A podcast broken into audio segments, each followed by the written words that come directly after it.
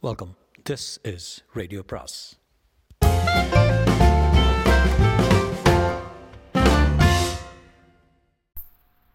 பொன்னியின் செல்வன் அத்தியாயம் இருபத்தி ஒன்று பாதாள சிறை.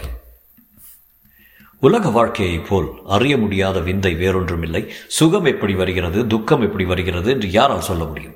வானம் நெடுங்காலம் களங்கமற்று விளங்கி வருகிறது. திடீரென்று கருமேகங்கள் திரண்டு வந்து எட்டு திசைகளும் இருள் சூழ்ந்து இடி இடித்து மின்னல் மின்னி கொட்டு கொட்டு என்று கொட்டுகிறது. உலகில் இருந்து காற்று என்பதை அற்றுப்போய் விட்டதாக சில சமயம் தோன்றுகிறது. மரங்களின் இலைகளும் அசையாமல் இருக்கின்றன. திடீரென்று எங்கிருந்தோ ஒரு சூறைக்காற்று வந்து சுழன்று அடிக்கிறது. அதன் வேகத்தில் பெரிய பெரிய மரங்கள் வேருடன் பெயர்ந்து விழுகின்றன. சற்று முன்னால் நேத்ரானந்தமாக வானளாவி என்று காட்சியளித்த பசுமர சோலைகள் இப்போது அனுமார் அளித்த அசோகவனமாக மாறுகின்ற மாறிவிடுகின்றன. குந்தவையின் வாழ்க்கையில் அத்தகைய சூறைக்காற்று இப்போது சுழன்று அடித்துக் கொண்டிருந்தது. சில காலத்துக்கு முன்பு வரையில் அவள் கவலை என்பதை அறியாதவர்களாயிருந்தால் வாழ்க்கை என்பது இடைவிடாத ஒரு ஆனந்த உற்சவமாக இருந்தது. இருந்து வந்தது. அன்பும் ஆதரவும் ஆடலும் பாடலும் காவியமும் ஓவியமும் அணி அணிமணியும் அலங்காரமும் உத்தியானவனும் ஒய்யார ஓடவுமே வாழ்க்கை என்று எண்ணும்படியாக நாட்கள் சென்று கொண்டிருந்தன. தந்தையும் தாய்மார்களும் அண்ணனும் தம்பியும் அமைச்சர்களும் ஆசிரியர்களும் தாதிமார்களும் தோழிமார்களும் இளைய பிராட்டியை தங்கள் கண்ணின் கருமணியாக பாவித்து நடந்து நடத்தி வந்தார்கள். துயரம் இன்னது என்பது காவியத்திலும் நாடகத்திலும் உள்ள கற்பனை மூலமாகவே அவளுக்கு தெரிந்திருந்தது. அத்தகைய பாக்கியசாலிக்கு துன்பம் வரத் தொடங்கிய போது ஒன்றன் மேல் ஒன்றாக தொடர்ந்து வந்து மோதியது தந்தையின் நிலை. கவலைக்கிடமாயிருந்தது. ராஜ்யத்துக்கு பெரிய சோதனை ஏற்பட்டிருந்தது. தமையனும் தம்பியும் தூர தேசங்களில் இருந்தார்கள். இன்னதென்று சொல்ல முடியாத ஒரு பெரும் விபத்து சோழர் குலத்துக்கு ஏற்படப் போவதாக சோதிடர்களும் நிமித்தக்காரர்களும் மர்மமாக சொல்லி வந்தார்கள். நாட்டில் ரகசிய சதிக்கூட்டங்கள் நடந்து வந்தன. நாட்டின் மக்கள் இனந்தெரியாத பீதியில் ஆழ்ந்திருந்தார்கள். வைர நெஞ்சு படைத்த வீரர்கள் வழி வழியாக வந்த குலத்தில் பிறந்த குந்தவை இவ்வளவையும் வீரத்துடன் சமாளிக்கக்கூடிய மனோதைரியம் பெற்றிருந்தால் குலத்துக்கும் ராஜ்யத்துக்கும் ஏற்பட்டிருந்த எல்லா அபாயங்களையும் தன் கூறிய மதியின் துடையினால் போக்கிவிடலாம் என்று திடமான நம்பிக்கை அவளுக்கு இருந்தது. ஆனால் அவளுடைய வாழ்க்கையில் ஒரு சிறிய சம்பவம் எதிர்பாராத ஒரு சந்திப்பு. அவளுடைய வைர இதயம் இழகவும் மனோதைரியம் குலையவும் காரணமாகிவிட்டது. வந்தியத்தேவனை குந்தவை சந்தித்த போது அதுவரையில் மொட்டாக இருந்த அவளுடைய ஹிருதய தாமரை மடல் அவிழ்ந்து மலர்ந்தது. ஆனால் என்ன துரதிர்ஷ்டம் அதே சமயத்தில் ஒரு கருவண்டு அந்த மலருக்குள் குடிபுகுந்து தன் விஷ கொடுக்கினால் அதன் மெல்லிய இதழ்களை கொட்டத் தொடங்கியது. அம்மம்மா!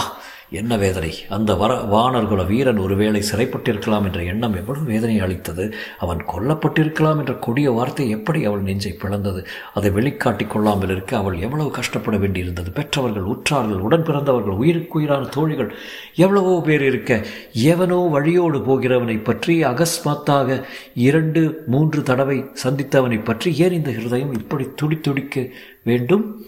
இதை எல்லாவற்றையும் யோசிப்பதற்கும் காரண காரியங்களை ஆராய்ந்து முடிவு கட்டுவதற்கும் இப்போது நேரமில்லை. மீன மேஷம் பாராமல் சகுனமும் சகுன தடையும் பாராமல் விசாரிக்க வேண்டியதை உடனே விசாரித்து செய்ய வேண்டியதை உடனே செய்ய வேண்டும். ஆகவே அன்று பிற்பகலிலேயே இளைய பிராட்டி சின்ன பழுவேட்டரையின் மாளிகைக்கு வருவதாக சொல்லி அனுப்பிவிட்டு சென்றாள். அந்த மாளிகையின் அந்தப்புற மாதர்கள் இளைய பிராட்டியை ஆர்வத்தோடு வரவேற்றார்கள். அன்பை சொரிந்து உபசரித்தார்கள். இளவரசி அவர்களுடன் அளவலாவி சிறிது நேரம் பேசிக்கொண்டிருந்த பிறகு சித்திர மண்டபத்துக்கு சென்றால் அங்கே சின்ன பழுவேட்டரையர் காத்திருந்த காத்திருந்த இளையவராட்டியை வரவேற்று மண்டபத்தில் தீட்டியிருந்த சித்திரங்களை விளக்கி கூற முற்பட்டார். குந்தவையும் பார்த்து கொண்டும் கேட்டுக்கொண்டும் வந்தாள். கடைசி சித்திரண்டை சித்திரத்தண்டை வந்து நின்றதும் குந்தவை காலங் காலாந்த கண்டரை ஏறிட்டு பார்த்து ஐயா பழுவேட்டரைகள் பரம்பரையாக சோழகுலத்துக்கு ஒப்பற்ற சேவை புரிந்து வந்திருக்கிறார்கள் என்றாள். அமையே அது எங்கள் பாக்கியம் என்றார் காலாந்த கண்டர். அந்த சேவைக்கெல்லாம் ஈடாகக்கூடியது இந்த சோழ சாம்ராஜ்யம் தான் என்பதில் சந்தேகமில்லை. தாயே இது என்ன வார்த்தை? ஆனாலும் சத் சக்கரவர்த்தியின் ஆயுட்காலம் முடிந்து கைலாச பதவியை அடையும் வரையில் தாங்கள் காத்திருக்கலாம் அல்லவா? சாம்ராஜ்ய அதிகாரங்களை கைப்பற்றுவதற்கு இவ்வளவு அவசர அவசரப்பட வேண்டுமா? இந்த வார்த்தைகள் காலாந்த கண்டரின் ஹிருதயத்தில் கூறிய அம்புகளைப் போல் பாய்ந்தன என்பதை அவருடைய முகம் காட்டியது. அவரது நெற்றியில் வியர்வை துளிகள் துடித்து நின்றன மீசை துடிதுடித்தது. கை கால்கள் வெடவெடுத்து ஆடின. காலாந்தக கண்டம் நெற்றி வேர்வை துடைத்து கொண்டு குந்தவை பார்த்து அம்மே இது என்ன இவ்வளவு உக்கரம்? சொல்லம்பினாலேயே என்னை யமலோகத்துக்கு அனுப்பிவிடுவதென்று உத்தேசமா? என்றார். ஐயா அத்தகைய சக்தி என்னிடம் இல்லை என்பது தங்களுக்கே தெரியும். காலாந்தகரிடம் அணுக யமனே பயப்படுவானே? என் போன்ற பேதை பெண்ணால் அது முடியுமா? அம்மணி இத்தகைய கொடி வார்த்தைகளை சொல்வதைக் காட்டிலும் பழுக்க காய்ச்சிய ஈயத்தை என் காதில் தாங்கள் ஊற்றலாம். தேவி இவ்வளவு மரக்கருணை காட்டும்படி அடியேன் என்ன தவறு செய்தேன்? தங்கள் தவறை பற்றி சொல்ல நான் யார்? என்னுடைய தவறு இன்னது என்பதைத்தான் தாங்கள் சொல்ல வேண்டும். என் தந்தையின் நோயை தீர்ப்பதற்கு மூலிகை கொண்டுவதற்காக ஆள் அனுப்பியது என் பேரில் தவறா? இல்லை அம்மணி அது ஒரு நாளும் தவறாகாது.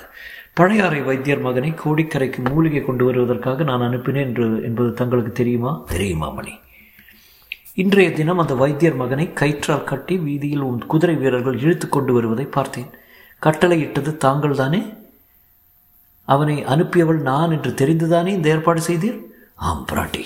ஆனால் அவன் ஒற்றன் என்பது தெரியாமல் தாங்கள் அனுப்பியிருக்கலாம் அல்லவா? பழையாறை வைத்தியர் மகனாவது ஒற்றனாவது அந்த கதையை என்னை நம்ப சொல்கிறீர்களா? தாய் அவனே ஒப்புக்கொண்டிருந்தால் நம்ப வேண்டியதுதானே. இளவரசி சிறிது அவனே ஒப்புக்கொண்டானா? அது எப்படி? என்னத்தை ஒப்புக்கொண்டான்? என்று கேட்டான். தன்னோடு வந்தவனா? ஆ தன்னோடு வந்த இன்னொருவன் ஒற்றன் என்று இவன் ஒப்புக்கொண்டான். அந்த இன்னொருவன் மூலிகைக்காக உண்மையில் பிரயாணம் புறப்படவில்லை என்றும் இலங்கையில் யாருக்கோ கடிதம் கொண்டு சென்றதாகவும் இவன் ஒப்புக்கொண்டான். இவன் பெரிய மூடன் ஏதாவது உளறி இருப்பான்? இவனுடன் சென்ற இன்னொரு ஆளையும் அனுப்பியவள் நான் தான். அது தங்களுக்கு தெரியும் அல்லவா? தெரியும் தாயே. ஆனால் தங்களை அந்த மனிதன் ஏமாற்றி விட்டான் என்பதும் தெரியும். வந்தியத்தேவன் என்னும் பெயருடைய அவ்வாலிபன் உண்மையில் ஒரு ஒற்றன் தான். இல்லவே இல்லை. அவன் காஞ்சிபுரத்திலிருந்து என் தமையன் எழுதிய ஓலை கொண்டு வந்தவன் இளவரசி. அவன் சக்கரவர்த்திக்கும் இளவரசரிடமிருந்து ஓலை கொண்டு வந்தான். அதனால் என்ன ஒற்றர்கள் இப்படி ஏதாவது ஒரு உபாயத்தை கடைபிடித்து தானே தங்கள் வேலையை செய்ய வேண்டும்? ஐயா வந்தியத்தேவன் ஒற்றன் என்பதற்கு ருசு என்ன? அவன் ஒற்றன் இல்லாவிட்டால் ராஜபாட்டையில் நடப்பதை விட்டு குறுக்கு வழியில் நடப்பானேன். குழந்தை சோதிடரிடம் போய் சக்கரவர்த்தியின் ஜாதக பலனை பற்றி கேட்பானேன். சக்கரவர்த்தியின் ஜாதகத்தை பற்றி நான் கூட குழந்தை சோதரிடம் கேட்டேன். அதனால் என்ன? சக்கரவர்த்தியின் செல்வ புதல்வியாய தாங்கள் கேட்பது வேறு சம்பந்தமில்லாத யாரோ வழிப்போக்கன் கேட்பது வேறு. பகையரசரின் ஒற்றனாயிருந்தால் அப்படி விசாரிக்க தோன்றும். இது உங்கள் ஊகம். வேறு காரணம் உண்டா? பகிரங்கமாக என்னுடைய அனுமதி கேட்டு பெற்றுக்கொண்டு தஞ்சை கோட்டைக்குள் வந்திருக்கலாம். அப்படி செய்யாமல் பழவூர் முத்திரை மோதிரத்தை காட்டிவிட்டு ஏன் நுழைய வேண்டும்? பெரிய பழுவேற்றையர் கொடுத்தார் என்று ஏன் பொய் சொல்ல வேண்டும்? முத்திரை மோதிரம் பின்னே யார் கொடுத்தார்களாம்? அது இன்னும் தெரியவில்லை. கண்டுபிடிக்க வேண்டும். அதை கண்டுபிடிக்க முடியாமல் உங்கள் ஆட்கள் என்ன செய்தார்கள்? அம்டி என்னுடைய ஆட்கள் மந்திரவாதிகள் அல்ல. ஒற்றனை கண்டுபிடித்து கேட்டுத்தானே முத்திரை மோதிரம் எப்படி அவனிடம் வந்தது என்று தெரிந்து கொள்ள முடியும்? அவன் உண்மையைத்தான் சொல்லுவான் என்பது என்ன நிச்சயம்? உண்மையை சொல்லும்படி செய்வதற்கு வழிகள் இருக்கின்றன தாயே. பாதாள சிறை இருக்கவே இருக்கிறது. ஒற்றனுக்கு இதுவும் தெரிந்திருக்கிறது. அதனால் தான் மறுபடியும் தலைமறைவாகி இரவுக்கிரவே கோட்டையிலிருந்து தப்பி ஓடிவிட்டான். சம்புவரையர் மகனையும் முதுகில் குத்திவிட்டு ஓடிவிட்டான். அவன் தான் குத்தியவன் என்பதற்கு என்ன தாட்சி கந்தன்மாறன் கூறியதுதான். அது போதாது. அவன் கந்தன்மாறனை குத்தவில்லை என்று நான் சொல்லுகிறேன். தாயே தாங்கள் அருகில் இருந்து பார்த்தீர்களா? பார்க்கவில்லை. ஆனால் ஒருவன் முகத்தை பார்த்து அவன் குற்றவாளியா இல்லையா என்பதை என்னால் நிர்ணயிக்க முடியும். அந்த பொல்லாத ஒற்றன் பாக்கியசாலி தங்களுடைய நல்ல அபிப்பிராயத்தை எப்படியோ கவர்ந்து விட்டான். அந்த பாக்கியம் எனக்கு கிடைக்கவில்லையே. ஐயா அவனை மறுபடி ஒற்றன் என்று ஏன் சொல்லுகிறீர்? தாயே அவன் ஒற்றன் இல்லாவிட்டால் கூத்தாடிகளுடன் சேர்ந்து முகமூடி போட்டுக்கொண்டு ஏன் பழைய அறையில் நுழைகிறான்?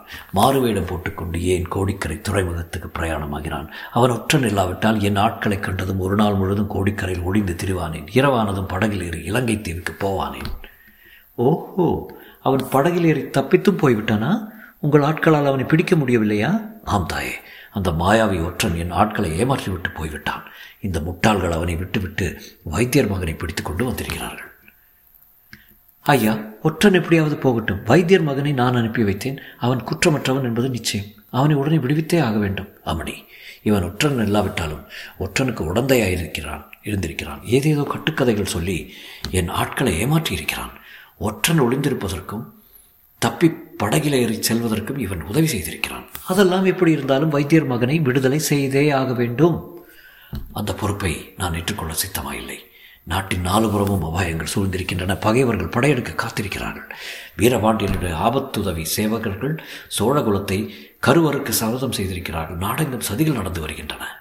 ஐயா சதி செய்பவர்கள் எல்லோரையும் சிறையில் போடுவதாக இருந்தால் சிறையில் இடமே இராது. இடம் இருக்கும் வரையில் போடலாம் அல்லவா? உண்மை சதியாளரை போடுவதற்கு கொஞ்சம் இடம் மிஞ்சட்டும். ஐயா வைத்தியர் மகனை உடனே விடுதலை செய்யுங்கள். அந்த பொறுப்பை நான் ஏற்க முடியாது தாயே. சக்கரவர்த்தியின் கட்டளை வந்தால் செய்வீரா? அதையும் புறக்கணிப்பீரா? அம்மடி இதற்கு சக்கரவர்த்தியின் கட்டளை தேவையில்லை. இளைய பிராட்டியின் விருப்பம் எதுவோ அதுவே சக்கரவர்த்திக்கு வேத கட்டளை என்பது உலகம் அறிந்த செய்தி. இதோ பாதாள சிறையின் சாவியை தங்கள் கையில் ஒப்பித்து விடுகிறேன். தாங்களே சென்று கதவை திறந்து விடுதலை செய்யுங்கள். இன்னும் யாரையாவது விடுதலை செய்வதாக இருந்தாலும் தாராளமாக செய்யுங்கள். அதனால் வரும் லாப நஷ்டங்களுக்கு பொறுப்பு தங்களது. இவ்வாறு சொல்லி காலாந்த கண்டர் ஒரு பெரிய சாவியை எடுத்து கொடுத்தார். குந்தவை பொங்கி வந்த தன் ஆத்திரத்தை அடக்கிக் கொண்டு ஆகட்டும் ஐயா லாப நஷ்டங்களுக்கு பொறுப்பு நானே ஏற்றுக்கொள்கிறேன். என்று சாவியை பெற்றுக்கொண்டாள். இந்த சோழ சாம்ராஜ்யத்துக்கு ஏதாவது பெருந்தீங்கு நேர்ந்தால் அது இரண்டு பெண்களினால் தான் வந்து வந்தாகும் என்றார் தஞ்சை கோட்டை தலைவர். நான் ஒருத்தி அந்த இன்னொரு பெண் யாரோ? பழவூர் இளையராணி நந்தினி தேவிதான். குந்தவை புன்னகை புரிந்து சோழ சாம்ராஜ்யத்தின் சர்வாதிகாரியுடன் என்னை கொண்டு போய் சேர்க்கிறீர்களே. இது காதில் விழுந்தால் பெரிய பழுவேட்டரையர் தங்களை தேச பிரதஷ் தேச பிரஷ்டம் செய்து விடுவார் என்று சொன்னான். ரொம்ப நல்லதாய் போய்விடும். அதற்கு நான் காத்திருக்கிறேன் என்றார் சின்ன பழுவேட்டரையர். தொடரும்.